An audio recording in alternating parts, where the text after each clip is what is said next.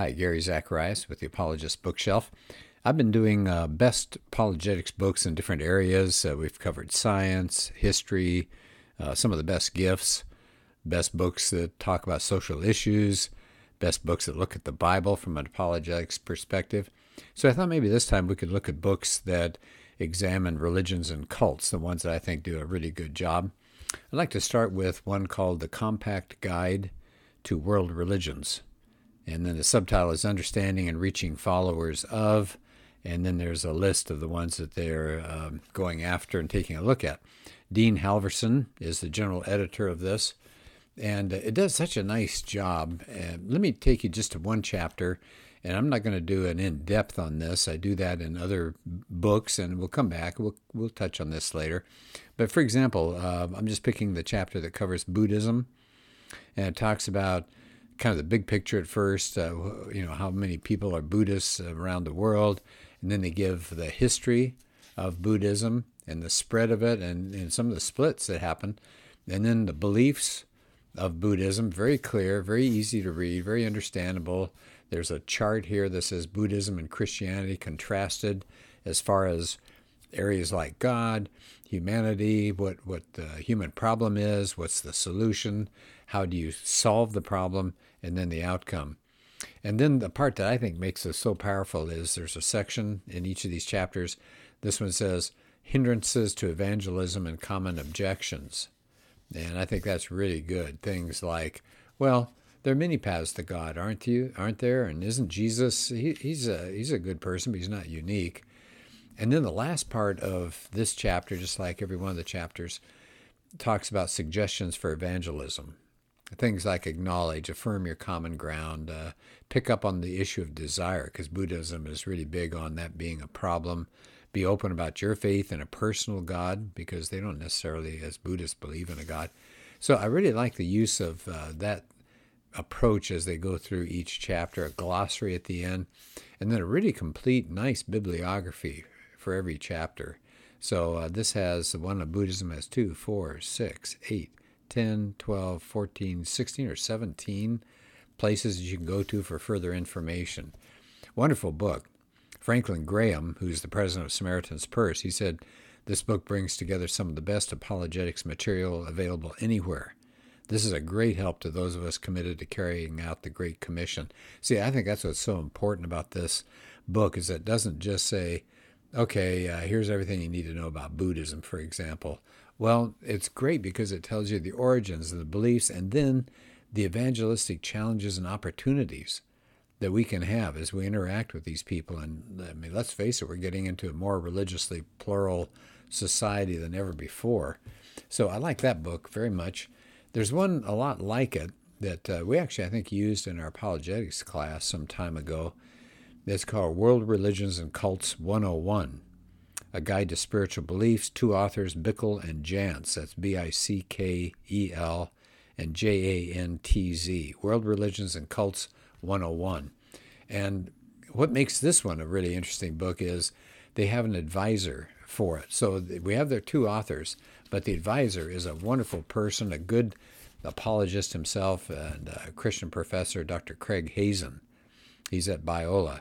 And he has comments and insights all the way through here and uh, he lectures all over the place. He's the author of so many books and journals, and editor of uh, Philosophia Christi. So a really good one uh, to have alongside the authors. And I like the beginning because in this book it says you don't want to read a one-sided, intolerant, discriminatory tirade against other faiths. And he says we don't. When they said we don't want to write a book like that, so they want it to be very fair and, and, and very open. One other thing they say here about uh, their book is in the first part, they look at the monotheistic religions Christianity, Judaism, and Islam. Then they move to blended belief systems, sometimes called cults, and then philosophical religions. And um, it says the book is for you if you know what you believe, but you want to know why it's true. Okay, so that would be for people that have a faith system already. Or you're confident you've chosen the one true belief system, but you want to better understand the things that make it true. So you want a little bit of support for your position. You want to become, or you want to become more aware of the major differences between your beliefs and the beliefs of other people. Okay, so maybe you want to compare what you believe with others, or you believe there's some truth in other religions, you want to know what it is so you can better understand the people who follow these religions. And then here's the one probably a lot of Christians will land on you, you want to learn about other religions because you desire to share your faith. And so, a uh, really good book has all sorts of powerful information. It says uh, on the back cover, uh, this book gets you into things like why everyone is on a spiritual search, how major religions view God and man, characteristics of many cults, how many different groups will view things like sin and salvation and scripture, and what makes Christianity unique. So I like that book a lot. Here's a third one. I just used this one the other day. I was uh, doing some work on Roman Catholicism. And this is an updated and expanded book called So What's the Difference? Fritz Ridenour is the author, R I D E N O U R. Fritz Ridenour. So, what's the difference? It says roughly a million copies of this book have been sold. A million copies. And in Christian circles, that's amazing. And it says a look at 20 worldviews, faiths, and religions and how they compare to Christianity. So, uh, I'll take the chapter, for example, that I was looking at on Roman Catholicism. And it, I like it because this book boils it down. It says, let, let's look at two things. So I like the focus instead of 55 things about the Roman Catholic beliefs. It says we're going to compare in two areas authority, Rome claims to be the only true church, and salvation. How do you end up being justified from your sins? So the first part is sola scriptura or the Bible plus tradition. So they spend a lot of time on that about the scripture and Bible and things like that, and what you need uh, to understand, and then works, the the issue of works, which is a big among Catholics and, and Protestants. What does it mean to do works? So this is a, an excellent book that just keeps things pretty darn simple. At the end of every chapter, summing up major differences in this case between Roman Catholics and evangelical Protestants. And one more time, it's two areas. And I like that focus authority. Catholics say that Scripture and sacred t- tradition are equal in authority. Protestants say no, just the Bible, and they, uh, they, he spends a paragraph talking about that. So there's the one big difference: authority. Who do you trust? The second issue is salvation. Catholics claim salvation is secured by faith in Christ plus good works, and grace is conferred through seven sacraments of the Church whereas Protestants say no, salvation is sola fide, faith alone in Jesus Christ's atoning sacrifice on the cross. So, uh, excellent book, very easy to read, and you can tell it's popular. It's been around for so long. All right, here's a fourth book, if I could lift it. It's The Kingdom of the Cults, and it's been updated for the 21st century. So, Walter Martin is the author, and the general editor was Ravi Zacharias. So, it's the Kingdom of the Cults, the definitive work on the subject. And let me check, see if I can find the date on this. Uh, this one was updated in 2003. So it's pretty modern. It's got uh, you know a lot of the things going on out there in the world today when you see religions. So who's Walter Martin? Why is why is his name so prominently displayed here? Well, he's really known as the father of modern Christian cult apologetics. And it says many current people in the field of cult apologetics say he's the person that they went to. He has four degrees. He founded the Bible Answer Man. He's known as the Bible Answer Man. He founded the Christian Research Institute, directed it for nearly 30 years. He's passed away, but his work continues through the Walter Martin Ministry. So he's the uh, founding father of this thing. He's the guiding light as this uh, book came out and then has been uh, updated so, what kinds of, remember it's called Kingdom of the Cults. So, what kind of cults did they get into? Well, first of all, I like the fact that they talk about how do you get into a cult? What what's going on psychologically? What's the structure of cultism? So there's a whole chapter on that. And then it moves to things like Jehovah's Witness, Christian Science, the Mormons, Spiritism, Buddhism, Baha'i, Unitarian Universalism, Scientology, Unification, Eastern religions, New Age cult, Islam, Uh, and then cults on the world mission field. So it's it's got it all there. Then they have an appendix section they've added to the Worldwide Church of God, Seventh Day Adventists, Rosicrucianism. A really good book. It's pretty heavy going. I mean, it's a good sized book.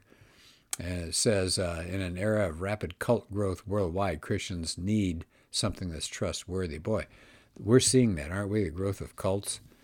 And so this one would be good if you're especially interested in details, details, details on different cults. This is a good reference work, pretty heavy, heavy going, uh, kind of slow reading in spots, but plenty of good information. All right, then let me end on one more. The Challenge of the Cults and New Religions, Ron Rhodes. And Ron Rhodes has written so many good things in the area of uh, cults and all. He's the president of Reasoning from the Scriptures. You might have heard of that. He was a researcher, guess where? Walter Martin's Christian Research Institute. He was associate editor of the Christian Research Journal at one time. He's an author of more than 20 books, several uh, Silver Medallion Award winners. He's been on radio, he's been on television, um, just all over the place. A wonderful person.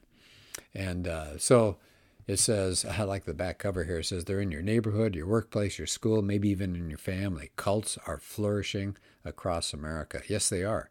And we need to know how we can interact with them. So we need to know some of their distinctions and then get involved talking to them and making a difference. So, excellent book. What are the, some of the uh, chapters here? Well, a lot of the ones that we talked about in the Walter Martin book Mormons, Jehovah's Witnesses, but this is interesting. They have Baha'i and they have Freemasonry and Satanism, which is uh, something kind of creepy, but I'm glad they're covering it. And then at the beginning of the book, talking about the value here, it says, some of these things are going on today. We're losing our spiritual foundations. We have a majority of people that are now holding to moral relativism. Christianity is just one choice, it's religious pluralism. A lot of places you can go and become involved in some kind of spiritual search. And then there are all sorts of cultic groups that are vying for the mainstream in America, especially Eastern religions are booming. And I like what uh, Rhodes says near the beginning.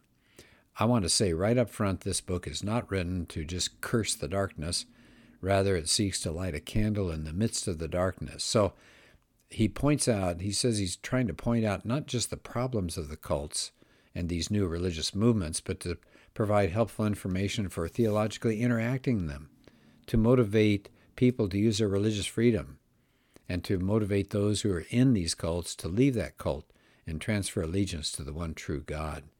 And so, uh, excellently written, good, good information in here. It says, um, this is again Rhodes talking here. It's been my experience in more than 15 years of cult studies. He says there are people are interested basically in three areas regarding the cults, and that's what he's shaping this book about. One is the history, second is the doctrine, and third is the apologetics response. So that's it, isn't it? We want to know where they come from, we want to know what they believe, and we want to know how we can effectively interact with them. And that's it. Those are the three things that he wants to talk about. So there we go. The Challenge of the Cults and New Religions, Ron Rhodes, The Kingdom of the Cults, Walter Martin with the updated edition. And so what's the difference? Ridenour, World Religions and Cults 101, Bickel and Jantz. And finally, The Compact Guide to World Religions, Dean Halverson is the general editor. Wonderful things to look at there, and especially when we're bumping up against people all the time now that don't share our faith. We need to know what do they believe and how can we effectively interact with them. These books will help you out enormously. All right, well, thanks for uh, joining me today. Hey, keep in mind, by the way, that I do have a website, apologeticsforlife.org, all one word, Apologetics for Life. And I have a lot of videos. I have uh, audio presentations that you can download plenty of good information there, so I hope you take advantage of that as well. All right, well, thank you.